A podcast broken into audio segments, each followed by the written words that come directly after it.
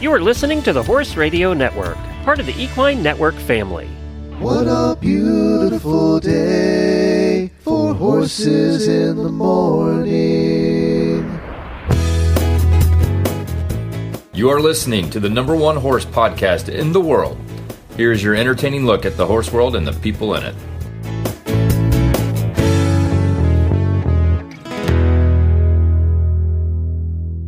Good morning, everybody. I am Glenn the Geek in Ocala, Florida. And I am Allison Rehnborg in Murfreesboro, Tennessee. And you are listening to the monthly Equine Affaire episode of Horses in the Morning on the Horse Radio Network for January 18th. This episode is brought to you by Equine Affaire. Good morning, Horse World. It's the third Thursday of the month. That means it's time for the Equine Affaire episode, North America's premier equine expo and equestrian gathering. Well, welcome back, everybody, to the third Thursday of each month when we have E. Allison and Equine Affaire on. On to this Equine Affaire episode, we have Mark Bolender who's going to talk to us about competing in the Mountain Trail Challenges, and we have our old friend Daniel Stewart back, and he's going to talk to us about overcoming fears, failure, failures, and frustrations. He did that just to mess me up, I think. That's what, speaking of failure, in, intentional. well, speaking of failures, um, we are potty training my two year old. Oh, so that's going well, huh? it's going great. We, uh, yeah, for some reason, my dear, wonderful, precious husband, right before we went on vacation, uh, said, "You know what? It's been about, you know, it's been a few months since we did the first round one of potty training. Maybe it's time. I don't you think we should maybe do it like the weekend, uh, the first weekend of the new year?" And I said. Yeah, sure. That's what I want to do. Um, but but he was right. Uh, our daughter. So we tried right after she was two. Did not work. Spectacular failure. Nightmare. The stuff of nightmares. I mean, if any of you guys have potty trained a toddler before, oh my, it is like it makes you want to drink. I want a scooter cocktail. Um, you know, a sassy pony. Uh, so that first time was terrible, and then she's had some time to grow up. She's had some time to connect the dots, and we could tell she was getting ready. Um, so yeah, so the first weekend of the new year, we dove into potty training, that's and we're. Yeah. we're oh yeah, and we're still doing it. But so yeah, fears, failures, and frustrations. that's just that's the name of my guidebook to potty training. you know, there are times I kind of a little bit regret not having kids, and then there's times like this where I don't. Actually, oh no. man, no. I uh, yesterday my mother-in-law got peed on, and then I got peed on. Uh, and today my mother is here uh, babysitting for me, and I said, "Bring some backup pants, mom." Fun. well, he- well, welcome back to Potty Talk here. On, it seems to be a theme. We've been talking about poop a lot in the last couple of weeks on the show. So yes, the great manure of Yes, what 1848 or Yes. whatever.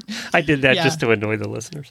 So Well, so this to- is the great poop and pee of 2024. Stay tuned, guys. Well, you only have a couple of months to get this figured out because uh, I cannot believe I got an email from Equine Network saying, "Oh, we're going to do the booth again, uh, like we did last time, the recording booth." And I said, "I think so." So, because I'm planning on coming, but I can't believe we're Oh, planning on Ohio already. Oh yeah, I was uh, in the couple of weeks before Christmas. You know, everybody starts tuning out on their business email, but like I'm tuning in. Like I was working really, really hard up until Christmas, trying to get stuff in motion. Our whole staff was for Ohio, um, so that when I came back from the break, um, we could hit the ground running. And sure enough, we have. So like it's been things are coming together really, really fast. We've got lots of great people booked.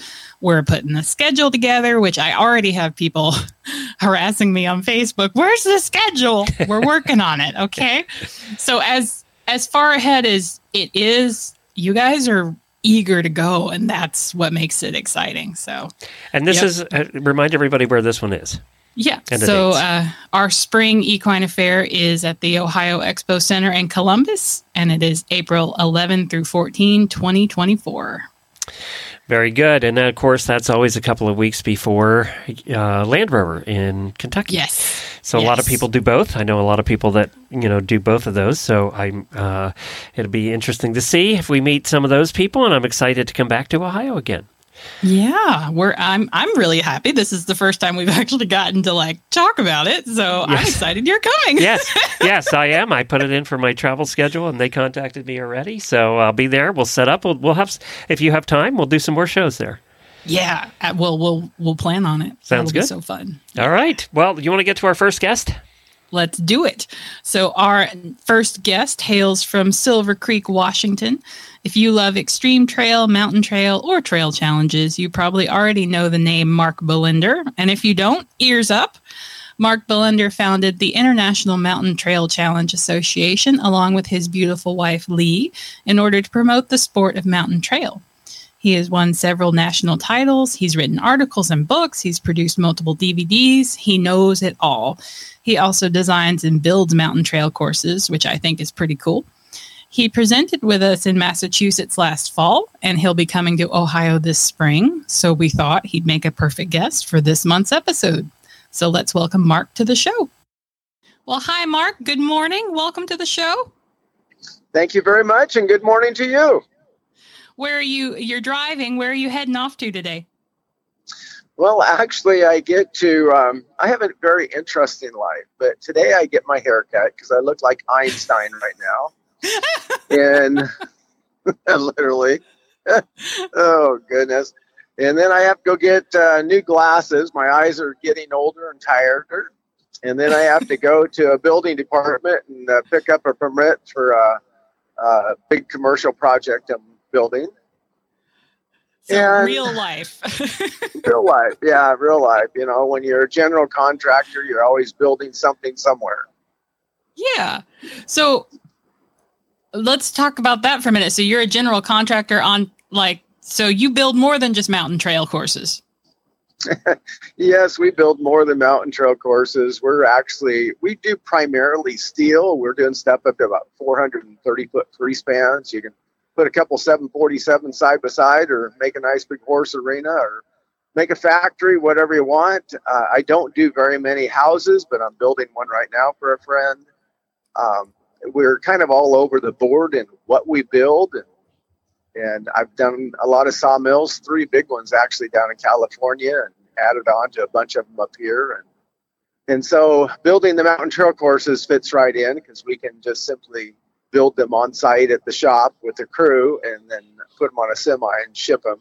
I just got my importer's license into Canada, and so we just shipped our first mountain trail course to Halifax uh, here a couple weeks ago, and then in May or June I'll fly up there and, and complete the process. It's a little bit interesting to get to get set up as a manufacturer, so you can actually go to Canada and uh, work or put them together. It's uh, you can't just go to Canada and work. I get up there as an architect landscaper, but now I can get up as an importer and and uh, evaluate the products that we send there and make sure they're properly assembled, etc uh, and laid out in a manner that will they can host IMTCA certified shows.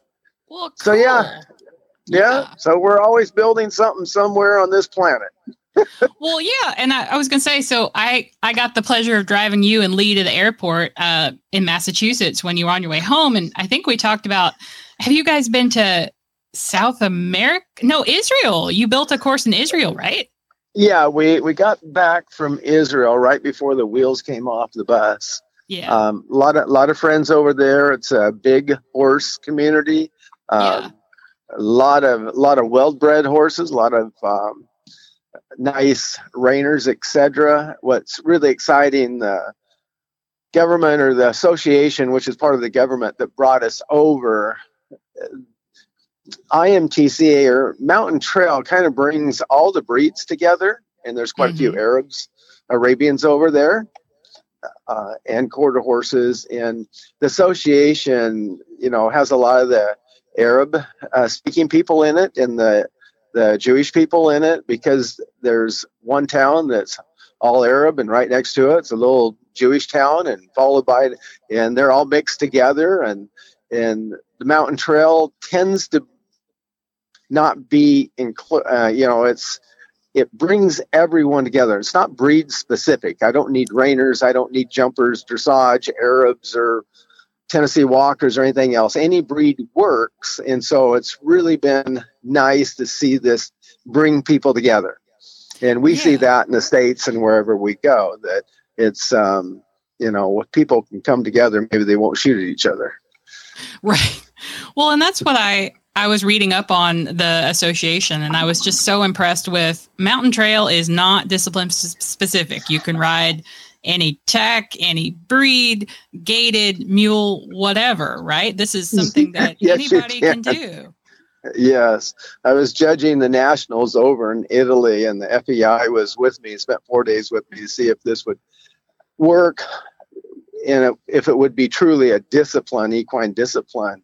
In one of the classes, I had forty some riders. I had twenty one different uh, breeds, one meal. I had stock seat, Spanish, Western, and English riders, all in one single class, which is pretty cool, huh? That is cool. That's a nice cross section of the industry right there. yeah, yeah you, you can't get any better than that, you know. So, yes, it, it is a neat discipline to bring everyone together. And and I was looking at pictures. You can do mountain trail in hand as well as ridden. Is that right? Uh, mountain tra- in hand is huge. Um, it's huge. There's a lot of people that maybe are to the point where riding they're a little nervous, and for these young horses, how nice for them to get used to maybe a swinging bridge or a rolling bridge, and uh, instead of uh, being scared when people riding. And the biggest thing, the biggest reason I like to see them started in hand is because I take the heartbeat of the human away. And if that horse can feel you and you're nervous, guess what? They're going to be nervous too because if something up on top and you're their leader and they can feel your heartbeat and you're scared, then the wheels come off the bus. If I can get rid of that heartbeat, you know, we can get any horse any place in the globe doesn't make doesn't matter what make model or age or disposition it'll take about one hour to get a horse comfortable in in a quiet bold confident manner to go over the swinging bridge the rolling bridge go through water go through the squirting water box do the step downs do the fans do the swinging bridge and the teeter totter all within one hour hour if it's properly taught if I have a rider that is new to it and they're scared, it's going to take you weeks to accomplish the same amount of um, dis- or the same amount of training. Yeah. Yeah, just because the rider's adding their nervousness to the situation, right? Exactly. Yes, Yeah. exactly. So so let's talk a little bit about mountain trail. Like it is it is so different from trail class. right? Like what is mountain trail? You mentioned all these crazy obstacles, the swinging bridge, the rolling bridge, and you had a swinging bridge with us in Mass, I think. Can we Yes, talk we did, about yeah. Let's talk a little bit about those different obstacles and what are we trying to achieve in a mountain trail challenge? Well, the whole thing is you're trying to simulate a real trail. And out here in the Pacific Northwest, and I know across the globe, it's pretty much the same, but we have a trail that goes from Canada to Mexico. It's called the Pacific Crest Trail. And some things are not well maintained. So some of the bridges they move. They they're not supposed to move, but they move. And I've seen some real disasters and some real wrecks. And the sad thing is, when you have a wreck on the Pacific Crest Trail or any place out in the wilderness, it's a long way for help. yeah. So it becomes very critical that that horse can learn to deal with adversity, deal with something that moves under them without panicking. If you can get that, then the horse can be in the wilderness, a bridge can move. And we have some actually suspension bridge out here uh, in the coast where horses are not trained for them. And so there's some terrible wrecks, sad to say, because of poor horsemanship. You shouldn't ever put a horse in a situation if they haven't been trained, but people do it all the time. And so if you simulate on a small scale called a mountain trail course, where you have a swinging bridge and other things, then the horses will go out on the trail and it's just another obstacle. And you've already built their boldness and confidence. They're not, you know, scared to death. It's really, it's really fun. It sounds fun. I mean, it sounds like if your ultimate goal was, I want to get out there and ride in the real world, that mountain trail would be how you would start. like oh would, my you would goodness. start there. I mean, obviously you'd start with good horsemanship and all the things, but then the next step would be let's compete in mountain trail, and then we can go ride in the real world because my horse has has already faced a lot of scary looking things and done well. Exactly. Yeah. Exactly. You're trying to, excuse me, you're trying to build that boldness and that confidence in the horse. Um, and let me tell you, the- one obstacle, which is one of my favorites, is what we call the squirting water box. So it has a floating top, and the top has holes in it. So when that horse steps on it, water squirts up to its belly.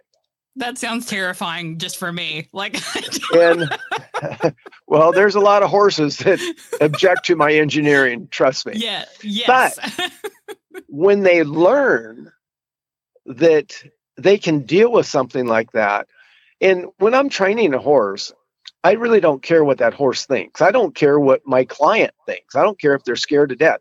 That is not my role to care about what the horse thinks. My role is to transfer knowledge and to take that horse and that rider where they can go Mhm. and and that sometimes is tough tough for them and the horses don't always agree but when everything is accomplished you can see the pride of that horse and you can see the pride and the confidence also of the rider you know that i did it getting there sometimes is not a pleasant experience i acknowledge that but it is what it is but my focus is what that horse and what that rider can do not what they can't do. And often all we're talking about is a T. You know, get rid of the tea out of can't and you put it into a can, and you'd be amazed how far those riders can go and how far the horses can go. And the more sensitive the horse, the easier it is to train, believe it or not. Interesting. Yeah. Yeah. So some of the Arabs have been the quickest to learn the obstacles. Um, yeah. but they don't they're always a little bit leery sometimes and it seems like we always have some arabs in training and they're just as cute as can be They're very looky. Uh, I bet. Yeah, very They looky. look. And- Yeah. Yeah, the nice part some about the the Arabs, wa- though, is once they learn it, they'll do it a hundred times in a row. You know, they're they're yes, going. exactly Yeah. yeah they're Yeah. going yeah. Yeah. we just sent back two arabs that they were here as little babies to just kind of get started and handled and then they came back and boy they grew up in front of our eyes and yeah they were going through the water boxes and the crossbucks and you name it stepping down into water and water is a huge issue for a lot of people and a lot of horses Mhm. um, they go on a trail ride and they come to a stream or whatever and it's a, just a disaster you know Mhm. the horse jumps, the person ends up in the water, or they're injured or something like that. It's amazing how we never have time to train, but we always have time to go ride. Mm. And so, that horse has been taught how to go in water, not made to go in the water, taught how to deal with it, it's forever their whole life, then they're okay. And the younger you teach them, the better. Yes. Yes. Well, it, and kind of speaking of teaching and training, uh, we were thrilled to have you in Massachusetts last fall, and you're going to be with us in Ohio this spring, and you're going to be bringing Mountain Trail. Tell us a little bit about what you have planned, and and I think you'll be having riders again, right? Uh, people who can participate in your clinics. But Oh, what are you yeah, that's always fun. Yeah. Well, it depends on what they give me. Um, fortunately, my wife can help, which makes a huge difference where we can kind of split the time and keep Yeah. everyone going. And usually they give me from four to nine horses. And sometimes it's more of a circus than others, but it's always fun. So, in that hour and a half time, our goal is to have those riders recognize that the horse can actually walk across the balance beam or a swinging bridge or a teeter totter in a very short time. The first thing that we start with, and I think you probably witnessed that, we do not start with the obstacle. We Thank actually goodness. start, yeah, we start with the mind. And Yeah. we have become so enamored with pressure and release and sticks and strings that we've wasted their time because we forgot the horse actually has a mind. And so once we get into the mind, and there's certain instincts that we can trigger. And most of the horse's life runs on instinct. You will never beat instinct as a human. Instinct is something different that God gave the animal and the insect kingdom that He did not give to humans. It's one that we scientifically cannot explain to this day how it works. And I can talk about migrating butterflies, the monarchs, the painted ones in Europe, you know, three to 4,000 miles, the painted ones, 10,000 miles. Those little dragonflies you see around the pond, they migrate 13,000 miles. I can talk about fish and bears and geese, you name it. We don't understand how that works, but we can't deny it because we see it in the world around us. So, in the horse's world, there's certain hardwired instincts. And one of the hardwired instincts is they must please what they perceive to be above them in their herd. In their world, there's no equals. They have a pecking order. We all know about that. Uh, to the point where if you scatter hay out in the pasture, horse number three can go eat number four's hay. Number four goes eat five hay. But horse number three does not go eat number two's hay, or all heck breaks loose, correct? yes. So if I can teach these people how to back that horse up, which we do right off, without ever looking at that horse, that horse will that will trigger an instinct in that horse's mind that you are above. And the size of the person, the size of the horse has nothing to do with their pecking order. It's their intensity, and often an alpha mare, which will lead the herd, will be the smartest, not the biggest, not the baddest, but the smartest. And they dominate and they lead. And so, in that horse's mind, if it backs up for you, you now have moved above. That will trigger that instinct. I have to try to please. That's going to take away about 80% of all of your issues on the obstacles because right off, the horse instinct says, I got to please. That instinct to please will actually override the fear of the unknown instinct, which is fascinating. And so you can watch these horses try their hearts out, but it puts a lot of burden on you then to take care of them. Yeah, but it's really, gotta- I, I find it fascinating. yeah, you've got to be a good leader now because you you've said I lead, uh, and now you have to be the good leader. So You have to be the good leader and yeah. and consistent. They will Yes. they will find every opening that you have. And some horses to find that weakness is much stronger than others. Some of them you cannot blink. Mhm. And others are a lot more okay you're a leader now let's take it from there i'm happy we all love those types Yes. And so so if you you back your horse up, you have established I am leader, horse is going to follow me. So then what's that next step to getting them to the obstacle? Do you have people lead the horse across the bridge first or no i don't No. lead the horses uh, they will follow. Hmm, but that doesn't teach them. Mhm. so then you, you're always going to have to lead them. It's kind of like a person uh, that you train for a certain job. If you always you know take them you always have to. If you always micromanage that person you're always going to have to micromanage. If you Mhm. say you give the parameters this is the job that you are to do certain ways you do it i really don't care. I just need this job done. For instance when we put up buildings you know some of the beams are huge. Some of them take multiple cranes just to lift one beam. Okay, I know from a safety standpoint and I know what we have to do, but certain things don't have to be identical done identically the same way. Now, if someone has a better mousetrap or they're flying the steel, what we call it, God bless you. It doesn't have to be just my way as long as we get it done within this perimeter and everyone's safe. Mm-hmm. Um, so these horses, if you always lead them, you will always have to lead them. And that's not that's one of the big differences between dressage and reining. In reining, we say to the horse, I'm going to teach you how to turn around and spin, and now I'm going to put the burden back on you. In dressage, the pirouette, we're going to constantly micromanage the pirouette constantly. But and that's the big difference between dressage and reining. Reining, we're going to run you on a loose rein. You're going to grow up. You're going to learn your job. Dressage, we're there. We're you know, it's just it's a subtle difference, but it's it's uh, pretty big.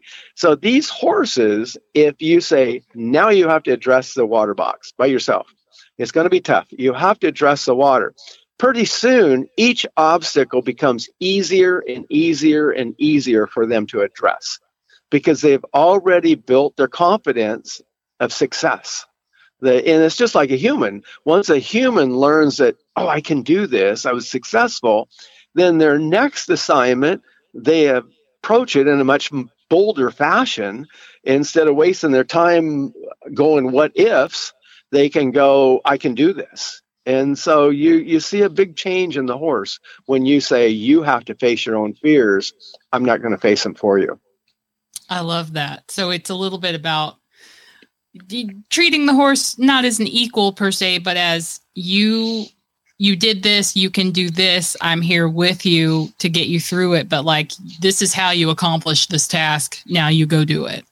It's not right. A, yeah. Put your foot here and then your other foot here, and then this is you know I'm in charge every step. It's you know we learn together. We're going together. You handle your mm-hmm. side. I handle my side. Right. I you know, I tell people, you know, I'm not superior to a horse. I'm not inferior to a horse. I just hear different drums and march to a different tune. That doesn't make me inferior or superior. You know, God said He gave us dominion over the animals, but He never said Jack Tiddley about making us superior to them. We cannot live where they live. Right. I can see around the corner and they can't. So it actually makes a really good partnership. But you know, one thing that I have to laugh about is the long balance beam. In the long balance beam, they're about 30 feet long. And some of them are higher than others. And when you ride a horse across them, you can't look down because if you look down, the horse steps off and you're out of balance that's where the partnership comes is okay i'm going to do my job i'm going to look forward i'm going to stay in balance and you do your job stay on the darn balance beam so we don't both die you know? Right. and those horses they grow up very fast and they're very proud of doing their job. It's it's fascinating but what what's interesting is another one of my six professions i'm also a teacher. I don't know if you knew that. Right. Okay so periodically I've taught economics at the college. But can you imagine if I'm teaching 530 economics and you're going for your master's degree and you must go through my class period. In the first day you walk in my class, Alice, and I say, Can you go to the chalkboard and show me you can do your timetables to 10? And you're thinking, This is a graduate course. What's this guy doing? But you know, my reputation's a jerk. So you go do it. The second day, I say, Allison, can you go to the board and show me you can do your timetables to 10? You're going to be pretty insulted and is trying to figure out what kind of idiot did they hire. Now, the third day, you're more than likely going to blow your top when I ask you to do that. You're probably going to yell at me or storm out and go to the dean and say, What kind of idiot did you hire for 530 economics? This is what he just asked me to do. Yet that's very we find that insulting yet that's what we do to our horses every day. Oh you're we so right. get on them. We get on do you remember this? Let's make sure you know how to bend and everything else. That can make a pretty cranky horse especially a mare. Mare we negotiate. It's kind of like being married you know? The geldings you kind of kick in the butt and say now come on let's get your tail in gear. Let's do this. The mares you negotiate but we do that every day. We find if you get on that horse and you expect it to be right where you left it, and you start in. Now, if you have an issue, then you can go back, just like teaching, figure out figure out okay what hole did i leave out? What did i not communicate to? You're going to have a lot of happy horses and you're not going to have a bunch of frustrated horses with ear pinning switching the tail tightness in the muzzle sweat everything else. We don't get very many sweaty horses at all. Most of the sweat comes from um, uh, from the mind, not the body. Oh, here's something really fascinating. So when we start on the obstacles, if you notice there at Equine Affaire, I didn't worry about doing anything from the right side. I only do one exercise from the right side, uh, move away from me. Mm-hmm. Well, it turned out about nine years ago, a study came out of the UK that um, University of um, or Colorado, CSU, Colorado State University, shared with me. Came out of the UK. A horse can't read you out of its right eye. Its left eye grows stronger over time. So we said, okay, let's take this study and see if we can put it into a practical application. So we took 57 horses that had never been started. For the first 30 days, it's all groundwork. They learn to go over the obstacles, turn around on the obstacles with their eyes closed. We learn to long line drive them, pony them. There's only one exercise we do on the right side, and that's build our bubble. We noticed that the horses were learning at a little over twice the pace, but they were showing much less signs of stress, such as pinning of the ears, tightness of the eyes, tightness of the muzzle, swishing of the tail, less sweat, and a lower heartbeat, all signs of stress. And we found that just fascinating. After the 30 days, we went to the right side. It was as if we'd always been there. So, our conclusion from that study was when the horse is trying to learn something new, they're trying to read you, but when you're on the right side, they can't read you. So they're stressed out of their mind, trying to learn something new and stressed because they can't read you. But if you stay on their left side, they can read you. And it's voila. It's craziest thing you'd ever seen. That is. That's yeah. It, I love yeah. that. Well, we're we're out of time, but thank you so much, Mark, for coming on. And listeners, you guys definitely want to catch his clinics at Equine Affaire in Ohio. I am delighted that both Mark and well, Lee will be with you, right? Yeah, Lee Lee has helped yes. me for sure. Oh yeah, wonderful. So you can meet both the Bolenders, the magnificent Bolenders, at Equine Affaire in Ohio, April 11th through 14th. So thank you so much, Mark. This has been really fascinating. Thank you guys so much. Okay. Bye bye. Have a great day. Right. Bye. Awesome. You too. Bye. Equine Affaire in Ohio is celebrating 30 years of horses, and you're invited. Join us for four fabulous days of all things horses on April 11th through the 14th, 2024, at the Ohio Expo Center in Columbus, Ohio. We'll have clinics presented by the guests in this episode, as well as Mike Major, Ken McNabb, Pat Parelli, Steve Lantvit, uh, Chelsea, is it Kennedy? Kennedy, yep. Yeah, Philip Dutton, uh, Cynthia Hankins, and many more, plus a sprawling trade show, which we'll be in, and a breed pavilion, horse and farm exhibits, and the Great Equestrian Fitness Challenge, fun giveaways, and lots more great stuff. And we, will be doing shows from there too. And we'll probably have a listener meetup for everybody. We did that last time, it was a lot of fun. And did we mention Fantasia, Equine Affaire's musical celebration of the horse, sponsored by Equine Medical and Surgical Associates, will return on Thursday, Friday, Friday and Saturday nights of the event. Separate tickets are required for Fantasia. Get your tickets for Equine Affaire and Fantasia at equineaffaire.com today. And hopefully I don't get sick this year and I can actually go to it. So, yes. So.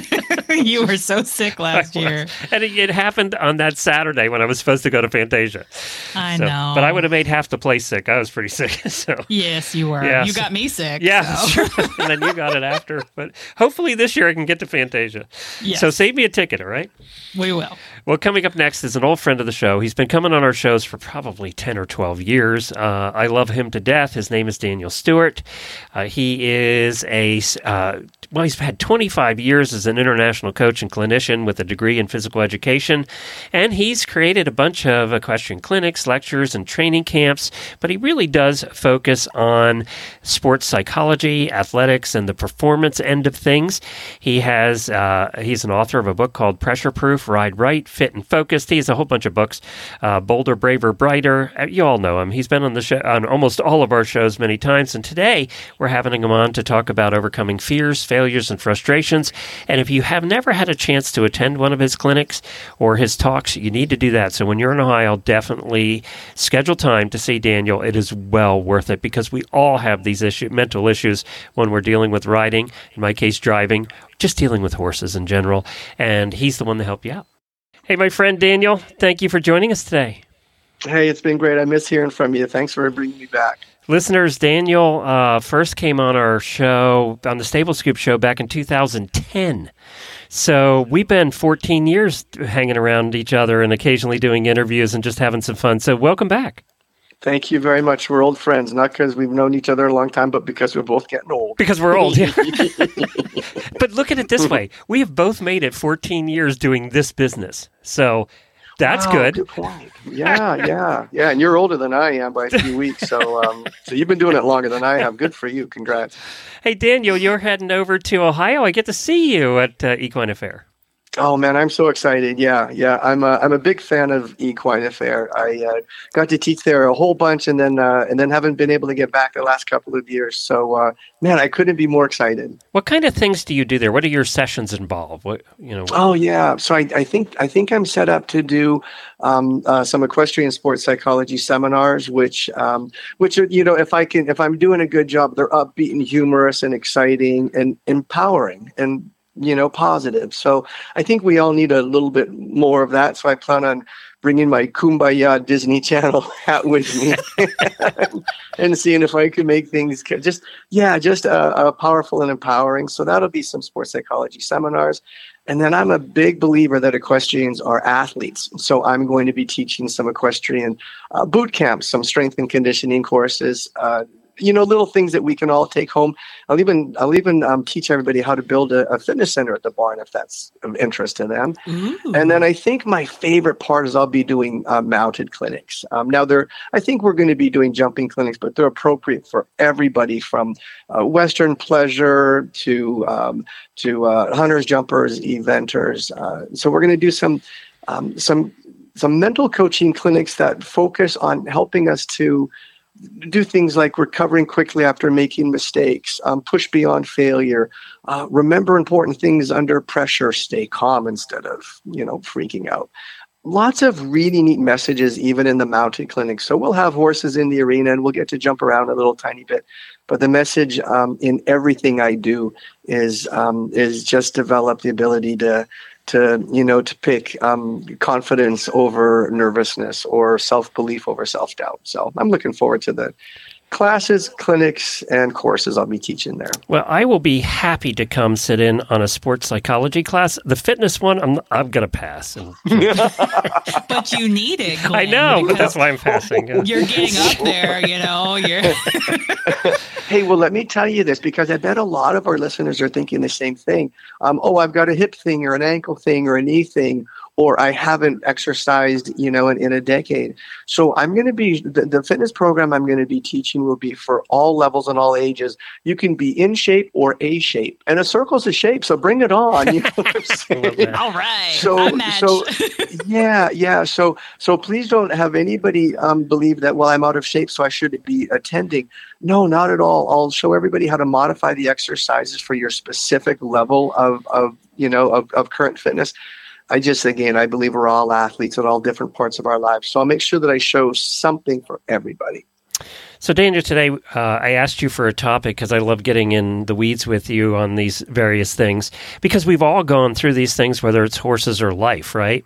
And today's topic is fears, failures, and frustrations. And I, I want to say with Daniel, one, and this is, I think, why we've had such good conversations in the past.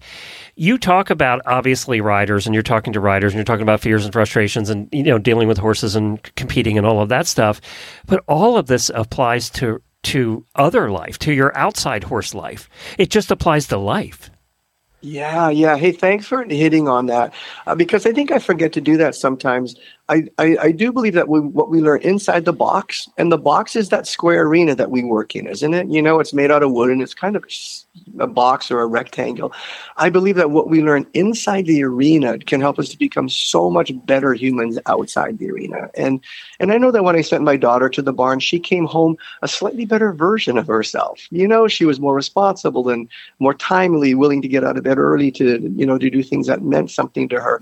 She became more coachable. She my daughter learned a lot of, of, of positive life lessons at the barn that helped her to become a better human. Um, so, yeah, when we talk about overcoming fears, frustrations, and failures at the barn, you know, man, don't leave it at the barn. Take it home. Take it to your driver's license test that's making you nervous. Take it to your job interview that's making you doubt yourself. Take it to your relationships, your careers. What we learn at the barn makes us better humans. So I think that's an important message. Thanks. Does failure cause fear or fear cause failure or both? Is it possible that maybe the fear of failure mm. is is one of the one of the the most predominant ex- experiences that most of us everybody it's from the yes. time we're two right and right yes. and and what a great point man if you if you have a fear of failure you know first of all please don't feel bad about it you know oftentimes the fear of failure is bad let's just cut cut to the chase. But feeling bad because you're feeling bad, well, that's just not right. You know, I mean, I have a fear of failure. Uh, uh, my wife has a fear of failure. Glenn, I bet you have a fear of failure, oh, even though you've never life. failed in your whole life. I still, I still think this whole podcasting thing is going to go away. So there's that. oh, so, but so, it's so true, right? I mean, uh, but but we none of us starts something. If we if we had the fear of failure, we would never try anything. You, we all overcome it, or we would never do anything. Oh well, see now there's the there's the real key, isn't it? It's is if you can overcome what holds us back, you know. And we can all we can all plant a seed of doubt from time to time, but but uh, we have a choice. We can plant it, or we can or or we can believe in ourselves and move beyond it. So so yeah, yeah. The the the so there's two kinds of fears. There's a rational fear. You know, let's say that you that your horse spooked in a corner and you went dirt surfing and broke your collarbone. Well, the next time you get on your horse, you might be pumping the brakes a little bit dude that's pretty rational in my opinion you know? So a rational fear keeps us safe. So when we have an accident um, or get injured or or even a spook that scares us the brain is gonna is gonna it's gonna it's to kind of put an asterisk beside that memory and it'll let you it'll kind of let you revisit that memory more often than not because the brain has one job it's to keep us safe. And you know this corner over there it interfered with my perception of safety. So i'm just to make you think about that corner Man, that's a rational fear. Now, if you have those fears, you know, good on you. You're human. Please don't feel bad about that. That's the human survival instinct. But do know this: there's a way past it. Now, rational fears make sense. The ones that that that I tend to work with the most are irrational fears. Fears that are not associated with safety or their survival instinct. And and there you go. Um, fear of failure is the big one, isn't it? A fear of failure does not interfere with the brain's perception of safety. There's the fear of failure, the fear of letting someone down, the fear of not living up to somebody's expectations, the fear of spectators, the fear of judges. Don't get me started. I'll keep talking because there are no lack of irrational fears. So, rational fears, we get it and we can fix it. Good news is, irrational fears, we all get them and we can't fix them. Uh, and again, that will be that will be my goal uh, at Equine Affaire this year is to help everybody who suffers from rational and or irrational fears find the other end of them. Are there people that just can't get over it? That irrational fear? So, so interesting question. Um, post-traumatic instances often, oftentimes create the perception of impossibility. You know, the idea of I've experienced, I've experienced something so traumatic that I, I don't believe I'll see the other end of it. I bet you I've worked with over a hundred people who had that um, that perception, and they're all over it you know and don't get me wrong it's not because of me. It, it, we know how the brain works. We get it. And if we can teach if we can teach within the brain's parameters um, then we can get to the other end of almost everything. All right? I, I, I really truly believe that. And and the good news is it's not complex. Some of the tricks and and, and tips that I have are are ridiculously simple that can create just phenomenally massive, productive, empowering changes. So um, yeah, I don't I don't believe there are many things that we cannot. If we work hard and work with somebody perhaps like you or I that can can help us to see the other end of oh can see the dark uh, see the, the silver lining from the dark cloud how's that Another Cool. old I joke. I like how up you that. yeah one i just threw up in my mouth Yeah. a little bit when i said that sorry So, so we've been doing this. Both of us have been doing this a very long time, um, and we've seen the world change. Has fear changed? And what I mean by that is, as we've seen new generations come up, are their fears any different than the previous generations of riders, um, or are people people and they're always the same? people are people and we're always changing we're always evolving um, and and our environment in in you know the whole nature and nurture when the environment changes our fears change you know and, and it's interesting when you and i started to work together in 2010 i believe that let's take the young rider um, uh, uh, demographic for example. In 2010 i think that they experienced rational fears like a fear of getting hurt. I think they experienced rational fears like a fear of letting someone down because mom and dad spent a lot of money in this horse. I hope i don't let them down. Those fears haven't changed. But but through the introduction of things like social media right the new fear of not being enough you know wishing i was had longer legs or curlier hair or, or whiter teeth. So this instagram filtered era that we're currently living in um, i do believe that it it it it influences the amount of social fears we bring to the barn like will i fit in? Will i be good enough? Do i look like everyone else um, I do notice that a lot of the irrational fears that we're experiencing look a whole lot different than they did when I started uh, when I started teaching these clinics, you know, 20 years ago. Is that a harder one to overcome because the peer pressure, you know, is really what it is, right? The peer pressure through social media is so ingrained. It's pers- it's pervasive. It's not it's not hard to co- overcome. No, Okay. no, we just need a couple of tools. There's a um, there's a key. The door the door seems pretty closed. There's the key. Uh, I'll give you a key. Um, if the key doesn't work, there's a window. You can crawl through that. you know, um, so so there fears. Man, fears are what they are, aren't they? They they feel they feel too big. They feel like walls. They feel too big, and and and nothing we can do can get us over that wall. But I believe that that that mental coaching just i mean it's just a ladder you know the walls get bigger. Let's give, give ourselves some bigger tips. And again I'll, I'll bump into a bunch of those tips at equine affaire. And I, and I know that my audience someone in the audience no everyone in the audience is going to shake their head at a different time. I'll teach them five little tips and, and i'll look out there and i'll teach this quick little tip and ooh the head will shake. And i'm like ooh that person just got a ladder. So yeah. We we still have listeners that talk about. Years ago. We talked about your idea of a song in the warm up ring. You know, come up with your own song and sing a song. We still have listeners talking about that, and still have them talking about what songs they sing. Well, it's it's not just what's and it's the interesting part, and I think that's wonderful that they're still talking about it. But but it's not the actual song. Now it's important for us to understand music is what's called a mood modifier. Right. If you wake up and you're bored and you hear a pump up song, it it, it it changes our chemistry. It releases a little bit of, you know, little serotonin, a little dopamine, or whatever it releases. It helps us to modify our moods. Music can pump us up or calm us down. But my instructions have always been don't just pick any song, pick songs that have positive affirmation sentences in the lyrics. For them. Because for them, everybody's is right? Like, different, right? Well, maybe you need to be calmed down. So maybe the songs, you know, have these calm down messages. Maybe you need to pump up, believe in yourself. So then the the the the positive affirmations speak more towards pumping yourself up and believing in yourself. And the reason those songs work, they're called athletic anthems. The reason they work is because songs get stuck in our head. So yeah, I've mm-hmm. always said build a pre-ride ritual playlist of music that creates the emotions you want, pump up, calm down. But the songs need to have positive lyrics so that when they get stuck in your head, you're walking around the the, the showgrounds going, "These are the moments I'll remember the most. I'll be strong. I'll keep pushing on." Which is the song "The Climb" by Hannah Montana. It's just a brilliant song. It pumps me up, but it's got a brilliant message in it that gets stuck in my head. It's a mood modifier. Let's talk about frustration. I mean, we all have them, right? Every day, we we all get frustrated. so, some people are better at you know, brushing them aside, putting them in the wastebasket, and moving on. Other people, you know, other people, the personality is just there. That fresh, that's going to live with them for months or however, forever. You know, how do you overcome that one? When I think part of how how long you hung, hang on to frustrations is your personality type. Um, mm. But you can train yourself, I assume, to be one of those that puts in the waste can after ten minutes and moves on. Yeah, yeah, yeah. You you you bet. And and you're right. I've always thought that that that we're like fingerprints.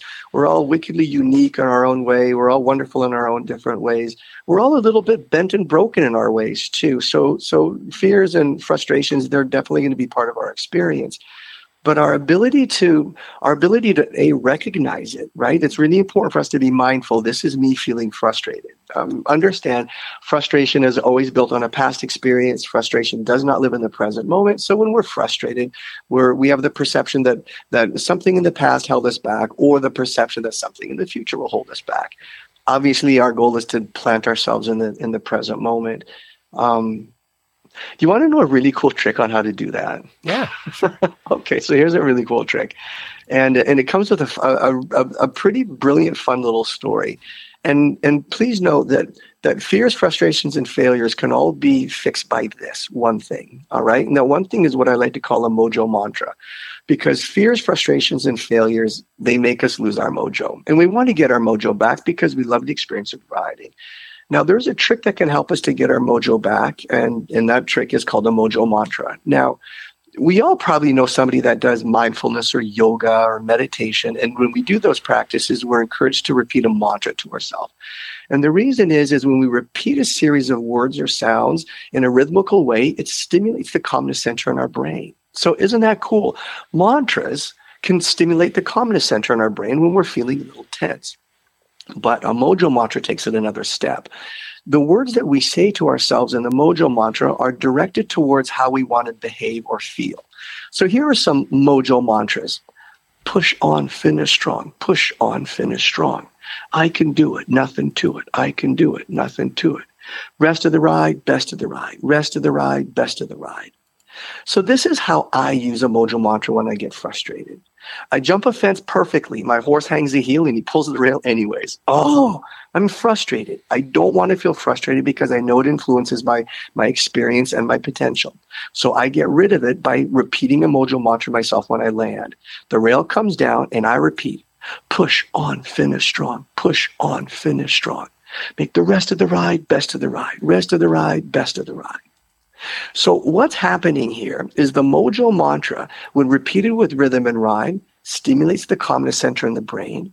But the words tell me what to do. It literally gives me a, a, a one of our presidents said, when you get to the end of your rope, tie a knot and hang on. That mojo mantra, man, it helps me to just hang on. So most mojo mantras are directed towards creating behaviors like push on, finish strong.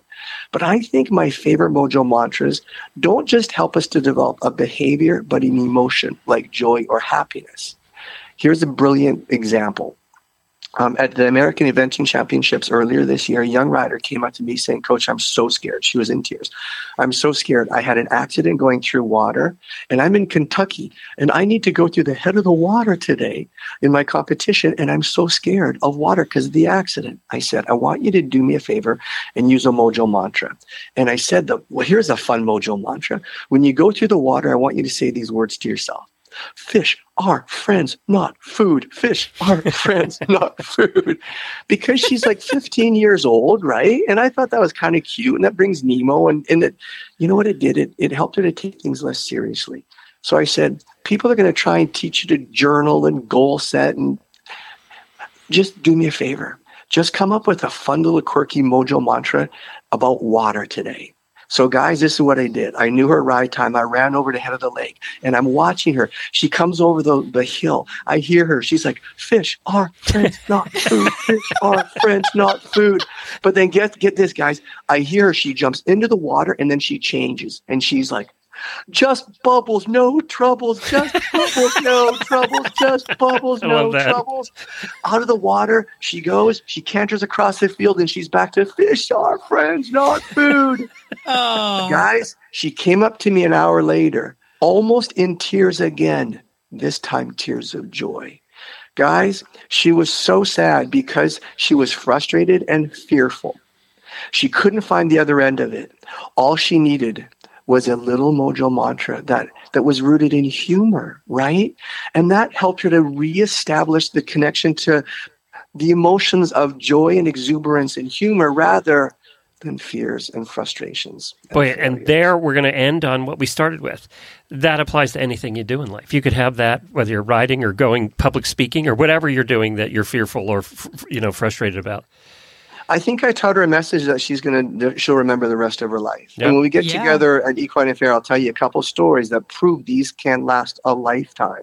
I do think that I taught her something that, that will help her when she's writing her SAT exams, will help her when she gets her driver's license test. I think that I, I think riding, not me, riding taught her something that will make her just a slightly better version of the human that she already is. And you did it in a way, yeah, journaling and all that stuff's great, but that's a long term fix. Right, right, You had this short term solution to her problem that day. Absolutely. You know, and that's- that- that's a difference. Age, yeah, age specific. Oftentimes, if you ask a young writer, you know, twelve year old to journal, that's that might be one degree of separation. You know, don't get me wrong. I believe it's a it's a brilliant idea, but I do believe that we need to we need to take into consideration the audience that we're teaching mental coaching to, and give them age specific exercises that I believe can probably help set them up. And once they believe in the power of mental coaching, then you can tell them to sit down and open a notebook. Very good. Thank you, Daniel. And we'll look forward to seeing you. Now, you have a bunch of books Pressure Proof, Ride Right, Fit and Focused, Bolder, Braver, Brighter. For I don't know what you've been doing in your free time, but you have all those books people can get. What, what's your website, too? Oh, uh, the web website is pressureproofacademy.com. You can Yeah, find Daniel there, and you can also visit with him at Equine Affaire in Ohio. Thanks, my friend. Can't wait. Hey, it was brilliant reconnecting. Thanks, buddy. If you'd like to get involved with Equine Affaire, we've got good news for you. Save the date for February 15th, 2024. That's when applications to ride with a pro, that means to ride in our clinics, and to compete in the Versatile Horse and Rider competition are due. Materials for Ride with a Pro, along with a clinic schedule, will be available online later this month. Application materials for the Versatile Horse and Rider competition are already available online at equineaffaire.com. So, you know, if you want to win some money or bragging rights or fun prizes, you should apply to compete for that. And if you'd like to volunteer at the event, you have until February 26th to apply. Volunteers can earn free admission and souvenirs, plus, you get a sneak peek behind the scenes. What could be better? Check out our website for more details or check the links in the show notes. We'll put them there. Well, that was a great interview, and I learned a lot about overcoming fears, failures, and frustrations, and, and hopefully I can apply some of that to potty training. You need to get your daughter to listen to this. That's the question. That's the key. Just have her sit down and listen. Listen to Daniel. yeah, listen to Daniel while you're because we sometimes we give her the iPad while she's on the potty because you uh. know to get her to sit still. So like I'll just say here, here's some inspirational listening There you Daniel. go. Perfect. If only Daniel knew. well, you can learn more about uh, Equine Affaire at the website, equineaffaire.com. You can find all the details about booking hotels and travel and parking and just everything, tickets, all of that stuff is there. Also on the Facebook page or their YouTube channel. They have an active YouTube channel as well, which Allison also helps out with. Uh, and of course, you can fi- follow Horses in the Morning. You can follow us on Facebook. Uh, you can go to horsesinthemorning.com for all the past episodes. Plus, we will be back tomorrow uh, and we'll have a brand new. Really bad ads for you. So get your ads in to Jennifer at horseradionetwork.com. Thanks, Allison. Thank you. And bad, really bad ads are my favorite, so I'm excited. All right, we will see you guys at Equine Affaire.